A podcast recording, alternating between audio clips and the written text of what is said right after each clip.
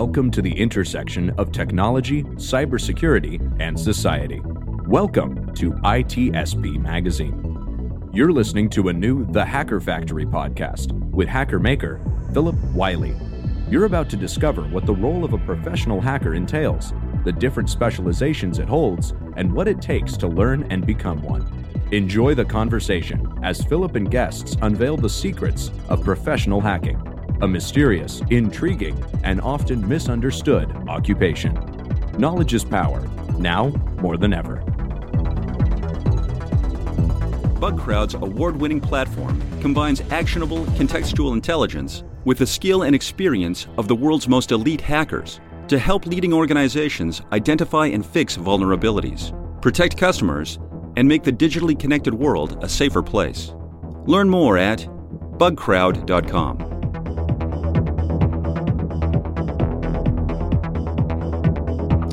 Hello, and welcome to another episode of the Hacker Factory podcast. I'm your host, Philip Wiley, the Hacker Maker.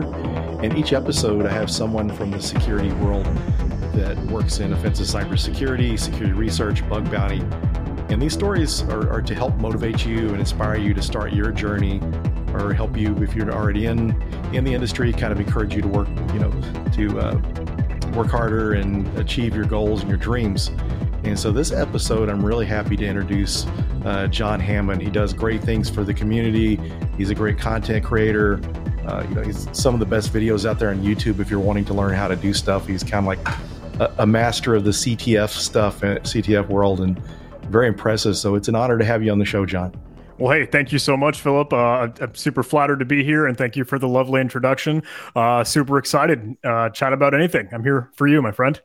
Yeah, good to have you. I mean, we we share a passion with helping others, and so that's one of the the things I like because you're genuine in you're helping other people, and and that's very uh, relevant. You know, reflected in in all you do. So, you know, some people may have not heard of you; they're just getting started in the industry. But uh, would you mind uh, introducing yourself and sharing a little bit about yourself to our listeners? Totally, absolutely. So, hey, hi, hello. Uh, my name is John Hammond. Um, during the day, kind of for my day job, I work as a senior security researcher at a cybersecurity vendor and a software provider called Huntress that does managed threat detection and, and tries to hunt down hackers. Uh, in my spare time, what I have of it, right, I, I, try to do some YouTube and some content creation.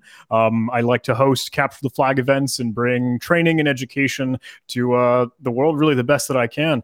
Um, but also try to do hey some public outreach and engagement do whether it's podcasts like this or webinars or virtual events or things that i can do uh, to just kind of be part of the culture part of the scene. So uh, super happy to be here. Yeah good, good to have you once again and uh, uh what all you do thanks for what all you do for the community. Uh, so uh, you know most people that watch this show are just getting started out and the stories that the guests share on how they got started are very helpful. So could you share kind of your origin story, how you got started. Ooh, yeah, I'd love to. I mean, so it's a little bit of a long-winded story. So if I'm rambling for too much, I don't don't hesitate to to cut me off here. But um, no, I, so I, am a young dude, and I hopefully that resonates, or, or at least kind of has some kinship to anyone listening in. That just feels like, hey, they're trying to get started, they're trying to find their footing in security. Uh, I, I feel like I grew up kind of like any kid might, and they say, hey, I want to make video games, or I want to be a hacker, uh, and we all have the internet, right? We all have access to a computer, I would think. So back in the day, I would try to Google around and just research, hey, how how to make video games, something as simple and as cheesy as that, or how to be a hacker. Uh, somehow, I think I was lucky enough to to stumble upon Eric S. Raymond or one of his blogs uh, that had said, like, hey, if if you really have an interest in this, you need to learn how to program. You need to learn how to code. You need to learn how to script. Uh, and at the time, that had recommended Python as a language to hey you know uh, cut your teeth on it learn a little bit and and that really opened the floodgates because well hey if you want to do this you should probably be in linux. Uh, hey i wanted to get started in that operating system and learn about it. It's like oh cool. If i'm if i'm working with linux can i host a website? Can i can i have a server? Uh, and again at a young age my dad super generous kind of showed me the ropes with simple stuff like html and css and like hey if you want to stand up a website here's how you could do that and here's that sort of thing. So for a long period of my life uh, probably like middle school high school age i I was really interested in just how to create things, how to build and make stuff. And again, oh, quote unquote video games. It sort of shifts as you start to play with it more. Uh, it, it really wasn't until I got into kind of my undergraduate or university or college, uh, I went to the United States Coast Guard Academy. So having a little bit of a military institution there, they they care much more about cool. You can build this thing for us if you can make this, but I want to make sure that it's safe to use. Is it strong? Is it sturdy? Is it stable? And is it secure? Uh, and that was really interesting because it introduced me to a whole nother world of, of security testing and understanding logic and audits and assessments uh, and the very very first event that we kind of ended up doing with that was called cyber stakes and that was a competition hosted for all of the service academies by uh, ForAllSecure and the Plaid Parliament of Pwning and i didn't even realize at the time because I, I didn't realize that i was going into a capture the flag or, or a CTF event. Uh, and I didn't realize that it was being put on by like the number one team in the world at that time, Plaid Parliament of Pwning. They're a pretty big name in the scene. Uh, t- I met Tyler Nighswander. I was having dinner with him and just chatting, and didn't even know who the dude was, like a celebrity in that in that culture. Uh, and we went to the very first time, and we kind of made a fool of ourselves because we just didn't just didn't know what we were doing uh, a little bit of underdog, right? We just wasn't sure uh, what all worked where and how, and what a CTF even was or looked like in any of the security sense. We, if we were trying to do binary exploitation and all we have is like objdump, a command line tool, we, uh, we just weren't quite sure. Uh, so after the event, I ended up asking Tyler and some of the other folks. They're like, "Hey, how do we get better at this?" Um, and that was when he told me about like a lot of online, free, totally accessible training exercises and war games. Stuff like over the wire stuff like smash the stack stuff like ring zero and ctftime.org to be able to find other events and other training vehicles to you know kind of practice. Uh, and that really is i don't know what, what what opened the floodgates or let the snowball roll even more because then it was just fun. Uh, and that kind of set the stage from okay middle school, high school, college, and university. And then once I'm out of that scene to the industry and starting a career. Um, thankfully, because I've been able to put in a lot of that time early on, finding a foot in the door, uh, looking for a first role or opportunity, it it wasn't too tough. Uh, I think I had a little bit to to show and some competency to, to flex a little bit. Uh, so, hey, that that was probably the springboard for me. Yeah, very interesting. It's, it's cool to hear your story. I've seen you around for a while, but just didn't really know how you got into it. But interesting, really cool the the CTF thing. I think people really underestimate sometimes how powerful that is if you're wanting to be a pen tester. Some of the best, one of the best pen testers I know locally, and he's done things as as far as he does like uh, ATM pen testing and red teaming, and so he he went to like a Raytheon uh, CTF during one of the the Texas conferences, and it was supposed to be like a multi-day uh, CTF, and he solved it within the first hour or thirty minutes and found a awesome. vulnerability.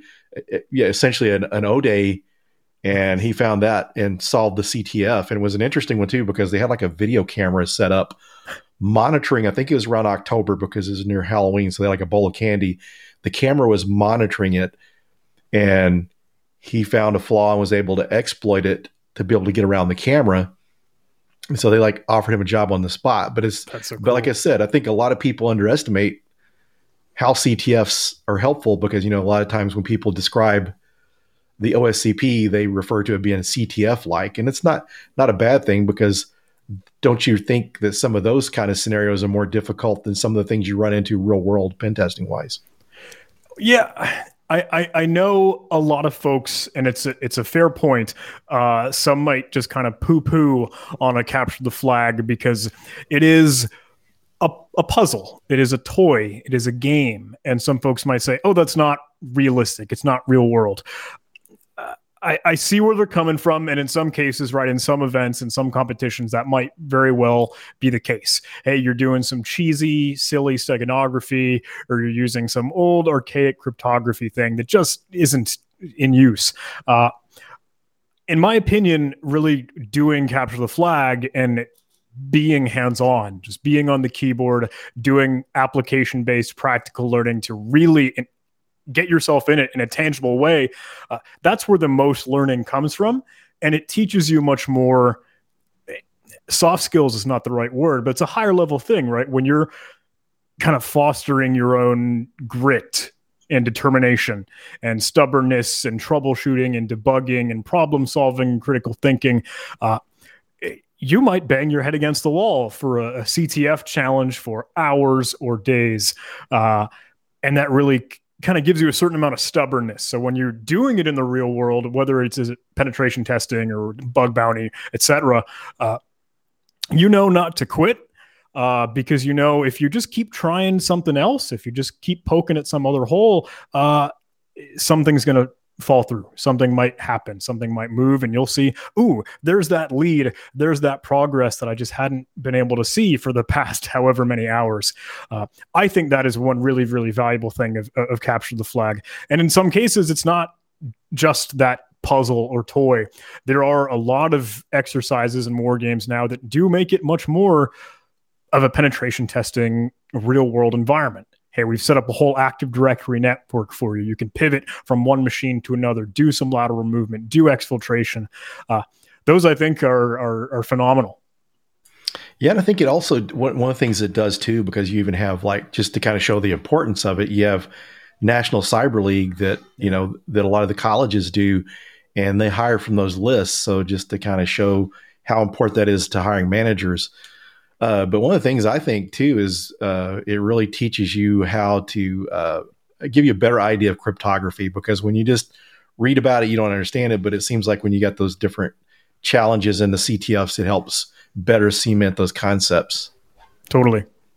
I think I, I so I, I look often at DEF CON, right? One of the hey, the world's most infamous hacking conference and hacking event. Uh, and when you get to the DEF CON capture the flag, it's like the World Series of hacking, like it's it's the Olympics, right? Uh, and those guys are absolute ninjas. They're like wizards, so far beyond me. But I think it's just so cool whether you're doing low level binary exploitation or firmware reversing or crazy shenanigans like that. Uh, it, I don't know. It, it it's it flexes a muscle that you might not be able to do in your day job or what you already accustom yourself with. Uh, and I think that's a really strong selling point point is that you might get introduced to technology or software and hardware that you wouldn't otherwise because it's just not part of your workflow. It's not things that you use. It's not part of your software stack or your security stack or what you're used to seeing. So uh, it, it makes you very well rounded and very diverse, and you have just so much more exposure to new things, uh, and you get to learn quick on your feet and foster that continuous love of learning. Yeah, and it's kind of interesting too. You know, a lot of companies are you know do their uh, vetting or skills evaluations of uh, potential employees, and an example of a company that does some similar CTF type stuff is Point Three. Yeah, because Point a lot of companies are using Point Three to vet you know potential candidates and actually i had worked there for a while and i had to go through that challenge and it was uh, pretty challenging and pretty difficult. But you know, I could see if someone that had experience with with uh, CTFs, it would have been as much of a challenge for them, and they would be a little more prepared for those type of uh, assessments. They have their uh, Escalate platform. Is that right? Yeah, that's correct. Yeah, super cool. I, I I know because a lot of folks might have the conversation of, okay, how do I get smart on this? And they ask, is it a degree? Is it classic academia? Uh, do I need my master's? Do I need certifications? Do I need industry stuff? Uh, I, I think the value that you get from kind of setting yourself in a capture the flag environment is a certain amount of self-reliance uh, and to do something different than what you might find in a cookie cutter textbook playthrough of solving a problem and solving a task uh, when you're trying to work through escalate when you're trying to work through point three or company XYZ and they're hiring experience, like if they throw that technical challenge at you, uh, the way that you carve through that is by doing things that you don't find in the textbook.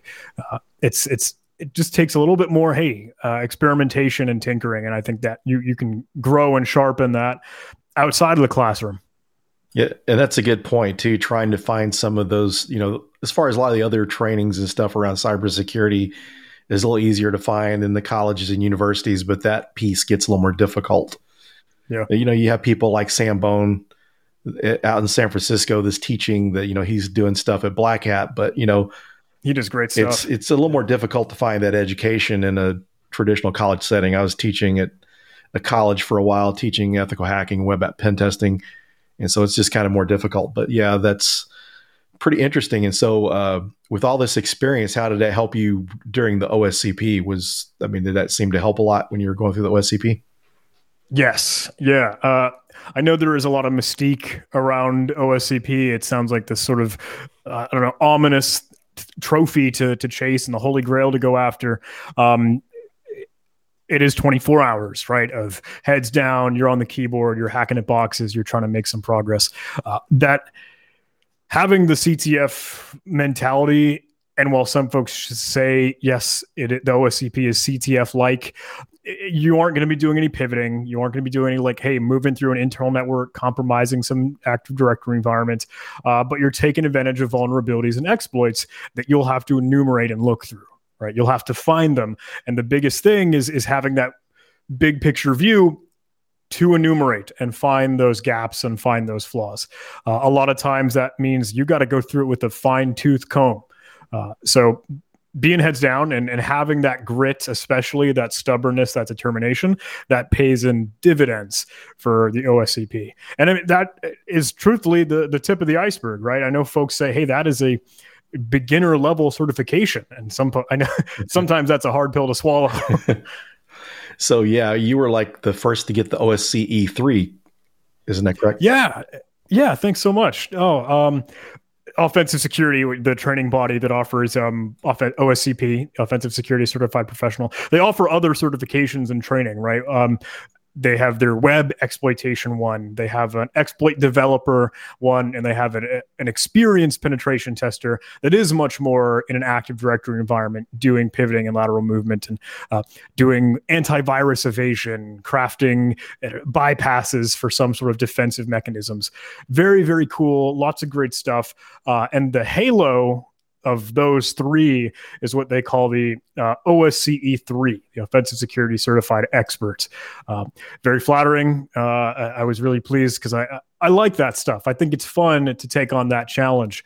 Uh, so it was very sweet when I had locked those in. I got an email from their CEO and they said, "Hey, John, you're you're, you're you got a first. and it super sweet uh, and a, a, wonderful thing, I guess. That's very cool. They really did a good job, I think. With I haven't gone through that, but how they changed between the original OSCE and yeah. divide out because you know they I guess they really concentrate on the different areas, some of the areas they used in that, but separate out three different courses, and so I think there's a lot more value to it, and I think it's a, a you know bigger deal to have that certification now compared to the the legacy OSCE.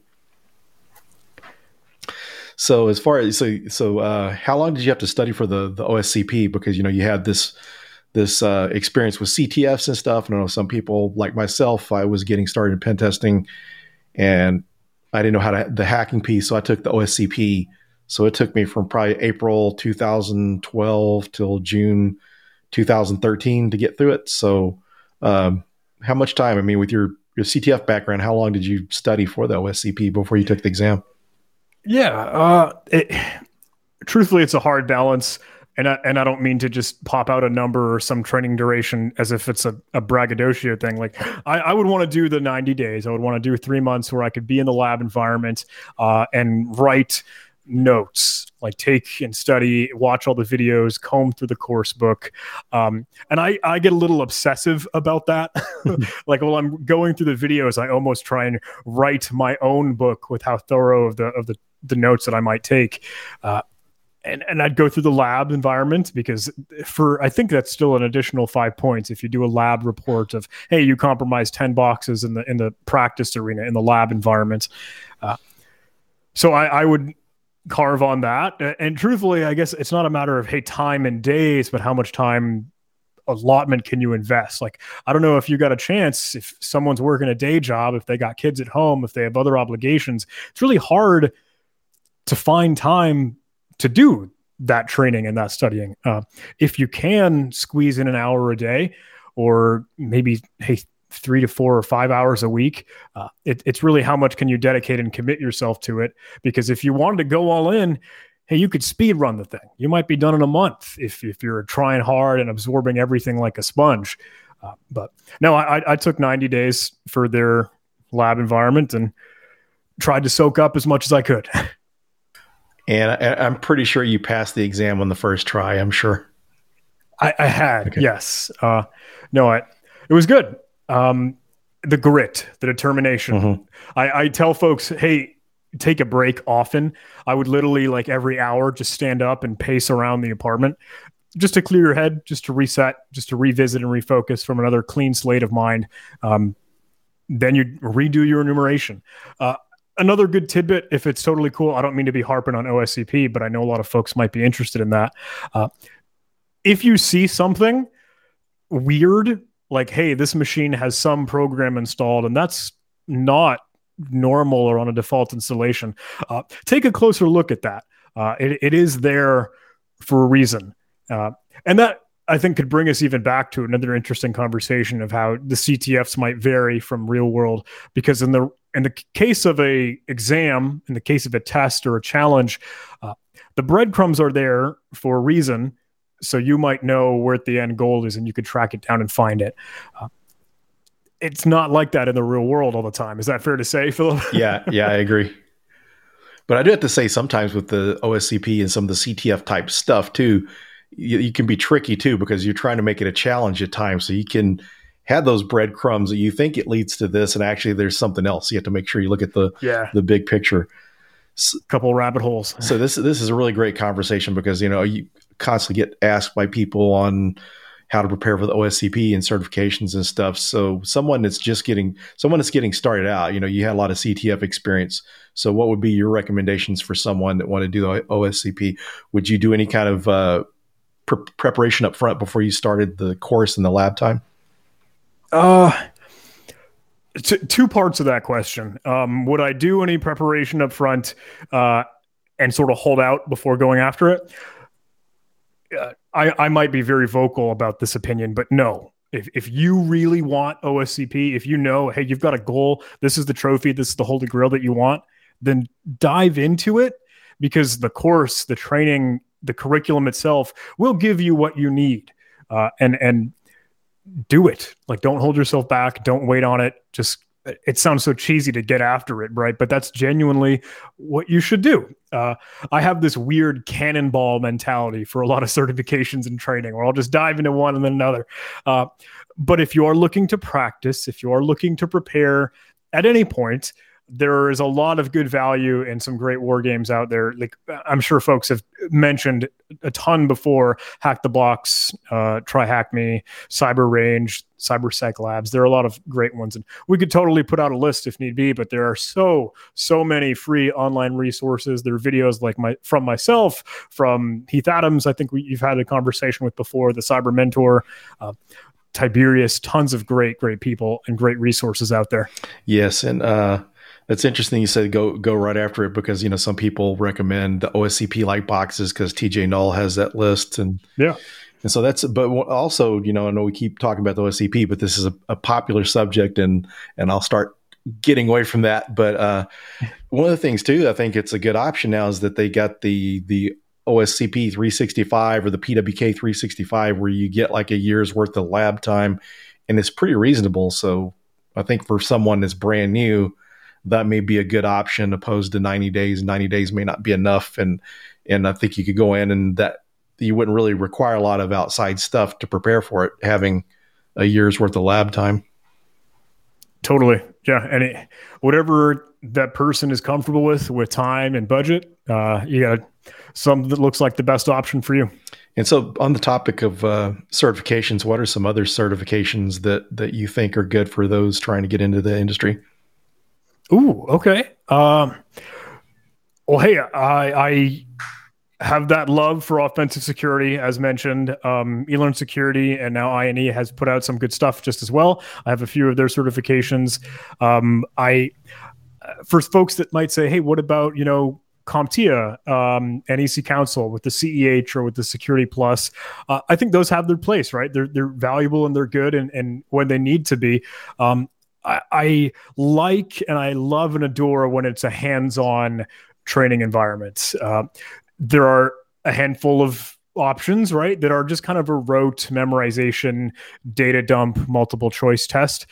And those have their merit. They they do. But I I, I just really like seeing the person on the keyboard, uh, getting them actually in the learning environment, doing it for real rather than just talking about it, you know? But I, I, have a security plus myself. I, I have CEH. Uh, I, they are great when needed. So yeah, then he's got his his new certification out there. It seems to be getting pretty good yeah. traction too. He he is crushing it. I'm a little jealous. Yeah, I'm really. Su- he's got some incredible stuff. Yeah, it's really amazing how he's expanded his TCM Academy that he's giving other getting other creators to put stuff on there. So I've been pretty impressed. And far as his certification goes, I noticed recently that Tenable was hiring, and actually Tenable, that was one of his certs, was one of the ones they listed. Nice. That's incredible. He's, he's getting a lot of traction. Uh, there are other folks that do that just as well. Mm-hmm. I know RastaMouse, um, he's put out his own CRTO or the certified red team operator. Great resources out there. Just a matter of looking around, doing the Google search. Yeah, RastaMouse's course is pretty cool. And he recently went, moved over to Snap Labs. And yeah. one of the beauty of that course is a lot of these other ones, when you start your lab time, it runs out and like, you know, you got 90 days of lab time, 90 days from the beginning, it's done but with his now, it's based on what you've actually used. So if you go in there and this ran for an hour, you've only used an hour worth of lab time, which is kind of nice that, you know, life gets in the way sometimes and you have to pause things. So at least you're not burning up lab time. So that's kind of cool. I know he has uh, been revamping the original CRTO course, and for a while it was sort of a back and forth between Covenant mm-hmm. and, and, Cobalt Strike for like a command and control framework of choice. I think now hey, he's got access to Cobalt Strike for every student, which is super cool. And I think he also just put out a like a building your own command and control framework or C2 in C sharp. So lots of great leet tradecraft and, and, very cool modern stuff from his from his Enela Woods. Yeah, I kind of think that's going to end up becoming like the OSCP of red teaming certs, you know. Yeah. Because it's really pretty cool. I went through it last year before he switched platforms. And fortunately, I had access to a Cobalt Strike license to go through it. But it's nice that they're they're offering that now, as well as build you know Covenant too, because you may go to work somewhere that doesn't have uh, a Cobalt Strike license. So that's pretty important that he's doing that. So yeah, it's good. You had mentioned uh, coding. So do you think it's important for people to know how to script or code that are getting started out, or do, is that something Ooh. they can do later? So that's a super common question, a super good one, uh, without a doubt. Um, because a lot it might seem intimidating when folks like hey do i really have to know how to code because they just might not be in that scene uh, when folks ask do i have to learn how to code to be a hacker to be an ethical hacker to do pen testing red teaming etc the, the answer is no kind of like with an asterisk with a big big dis- disclaimer and footnote uh, I, I, I try to draw this parallel like, look, if you don't know how to code and you want to do this, cool. You can walk, right? You, you can, might be able to crawl. You're going to kind of go at a slow pace. Not bad. You're still doing it. You're still moving. But if you can script, if you can program, if you can write your own tools and have a finer understanding of what the tools that you use use and do, how they work, then you can run right? Then you're really you're really up in the ante. Uh, it it it might seem kind of silly to say this, but that comes across like the literal definition of a script kiddie, right? and I don't and I don't mean to be uh, uh, brusque in that, but it, knowing how it all works under the hood and being able to recraft that and rework it and write your own, uh, that all comes from coding. That all comes from programming and scripting. So if you don't want to, you should you should absolutely kind of want to get smarter in that realm. Yeah. So, what do you think about? You mentioned Python. So, what do you think of Golang? You think that's a good one? Yes, I'm super glad that you mentioned. I, I am a huge fan of Golang. I, I've been trying to get a little bit sharper on it. Python has always kind of been my knee jerk reaction, like just my weapon of choice. Hey, when there's a problem in front of me, I'll, all right, I'll whip out the Python interpreter and, and carve through this. Uh, but Golang, Golang feels just as fun, just as easy to write and easy to read, crazy fast, can cross compile to anything.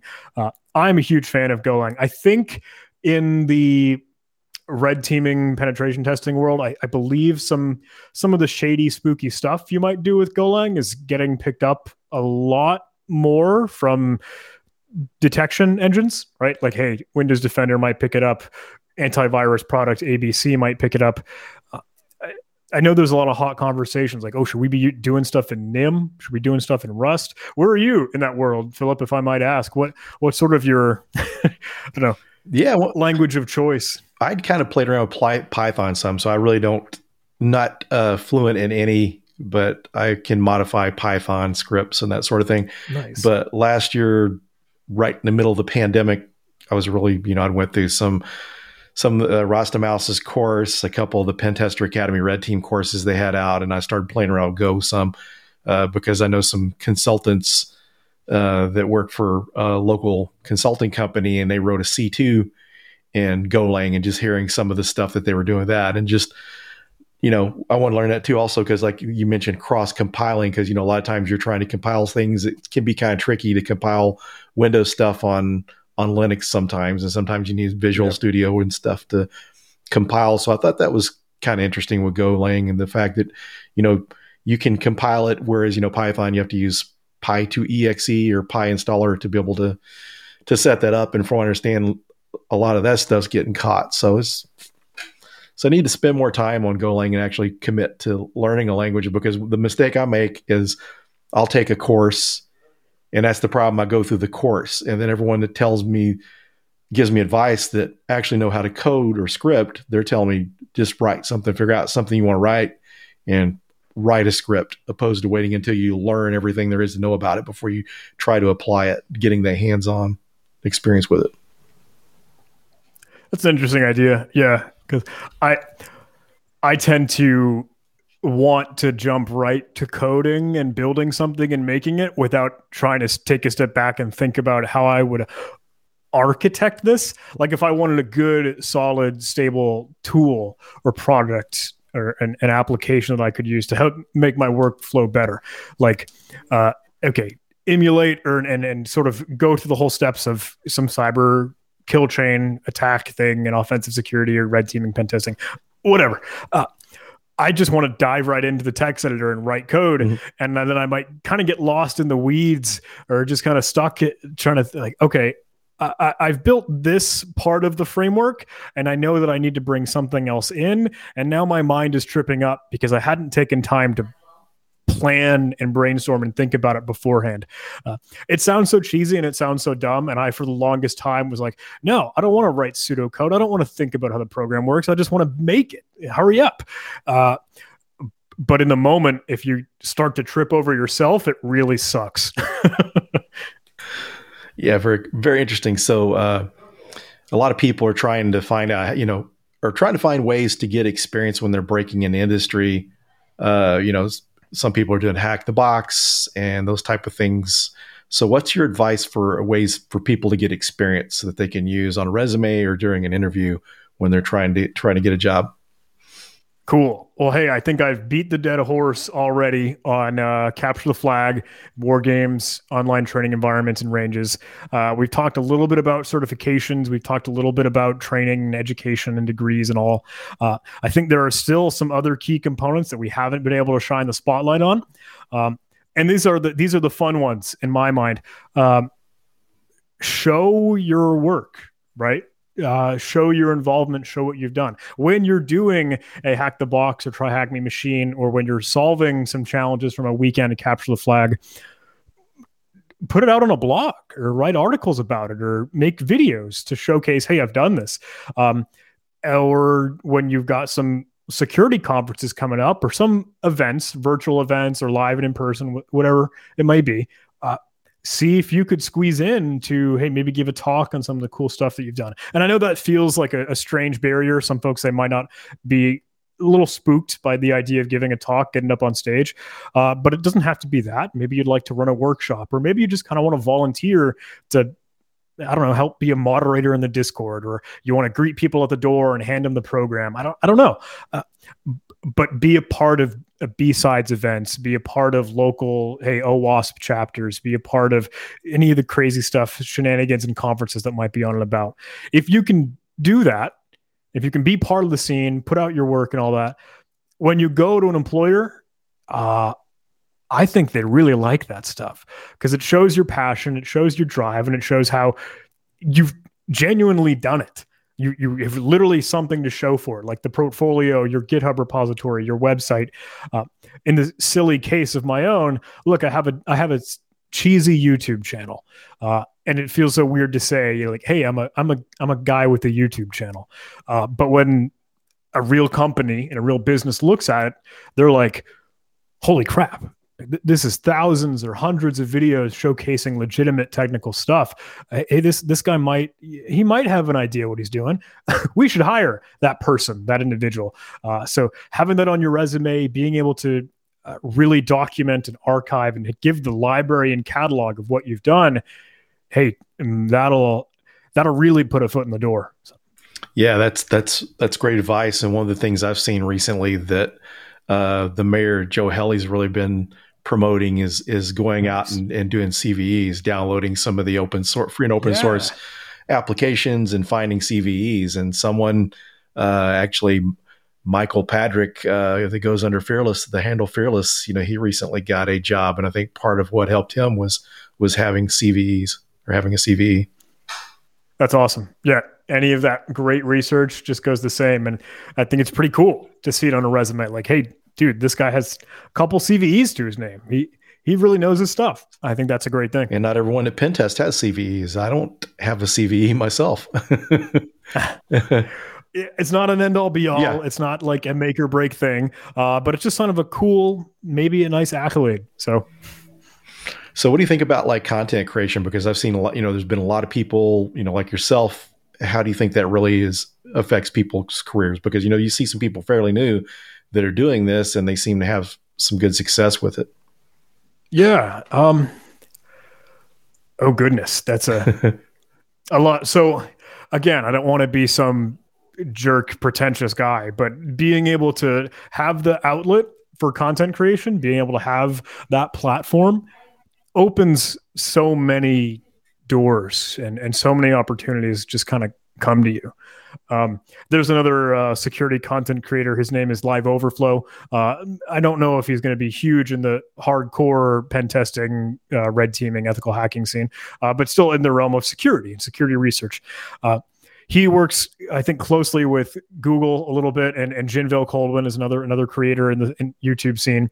Um, and they had reached out and invited me to the Google Capture the Flag finals over in London. Um, and they decided, John, look, you don't need to be a player. Like you don't need to compete. We just like to have you there just to hang out, like just to record, maybe take your camera just to get some footage of all the players doing the cool thing. And it was such an incredible experience being in a room full of absolute geniuses, like the, the hardcore great CTF wizards and security professionals. Uh, just I don't know it's so cool to have that invitation. So flattering and wonderful to be there with all those folks. Um, and then opportunities at conferences and events and to join the show here with you, Philip. Like, uh, uh, if I didn't have that platform, if I didn't have the, that content with me, I don't know if I, if if I'd have any of the things that come my way. So. Yeah, it seems it's very inspiring to see what you know people have done, like yourself, and then some people that are newer that a lot of what they a lot of their entry was based on content creation. You know, some people traditionally, you know, like yourself, you've done more of the technical side, and that was just kind of something you did in parallel. But it's interesting how people are getting in, you know, from their content creation. So that's pretty cool. So we're getting down towards the end of the show. Are there any parting comments you'd like to share with our listeners? Oh yeah. I, so if it's totally cool, I, I have this one uh, tidbit that I think might be valuable. Uh, and I don't, if, if you want to kind of spin off of it and maybe have some other conversations, we certainly could. But uh, I think for a lot of what we've been doing, we've been really tactical. We are talking about CTFs, we're talking about training and really hardcore stuff uh, in the mix. uh, I would like to just take maybe the last couple moments to do a little bit of like big picture strategy because it's really cool when we're talking about security as a whole, as a big umbrella term. Uh, sometimes you pitch your red team and your blue team, good and uh, hey, the adversary, the offense versus the defense. I, I truthfully see myself as a little bit of an anomaly coming on, hanging out here, here with you, Philip, because like my day job with Huntress leans a little bit more blue team than it does red team. Uh, but I think the significant factor and how I might be able to contribute and be a member of that team is knowing and understanding how the offense works, knowing the adversary, knowing the tradecraft, knowing the tooling, knowing the vulnerabilities and exploits, being the pen tester and red teamer. Uh, there's a stupid, cheesy tagline that says, "Hey, our offense is your defense." That's just because that it's the best way to play when you have a greater understanding of how an ethical hacker or a penetration tester or a red teamer emulating a real threat actor really would do their business. Um, when we do CTFs and when we do tabletop exercises, it's easy to think, hey, it's a game. Uh, but when you take it to the real scope of security, real threat actors, real adversaries, maybe real ill intended people trying to do bad stuff, uh, not a game anymore. So, doing all the grunt work and the hard work here uh, makes us so much better when the stakes are at scale. yeah, great, great advice there. And it's interesting too, you know, for those getting started, learning both sides are very helpful because I kind of started out on the blue team side. And then, you know, I think even if you're a blue teamer not really wanting to get into the offensive side, I think it's good to know that to be a better defender. Yeah, they feed off each other. Yeah. The, yeah. the idea of the purple team, right? Uh, I, I, am a, a, big proponent of that. Yeah, purple teaming is, is pretty valuable. I got to do that with a past job, and it it's a really good way to take some of those tools out of the hands of attackers when you can go through and make sure people can't run Mimikatz from you know workstations in the environment, make sure that the endpoints catching things and preventing things. Well, hey, that was my uh, gentle reminder. Everything that you do, everything that we do, uh, everyone that anyone listening in might do, it's got that greater purpose. It's got that real, real meaning and fulfillment there. So uh, maybe a good note to end on. I don't know about you, Philip. yeah, I think that that's a great spot to end. Thanks for joining me. It's been an honor to learn more about you, and uh, thanks for sharing your story and your wisdom. Hey, it's been lovely chatting with you. Thank you so much. Thanks, everyone, and we'll see you on the next episode. Bugcrowd's award winning platform combines actionable contextual intelligence with the skill and experience of the world's most elite hackers to help leading organizations identify and fix vulnerabilities, protect customers, and make the digitally connected world a safer place. Learn more at bugcrowd.com. We hope you enjoyed this episode of the Hacker Factory podcast with Philip Wylie. If you learned something new and this podcast made you think, then share itspmagazine.com with your friends, family, and colleagues. If you represent a company and wish to associate your brand with our conversations, sponsor one or more of our podcast channels. We hope you will come back for more stories and follow us on our journey. You can always find us at the intersection of technology, cybersecurity, and society.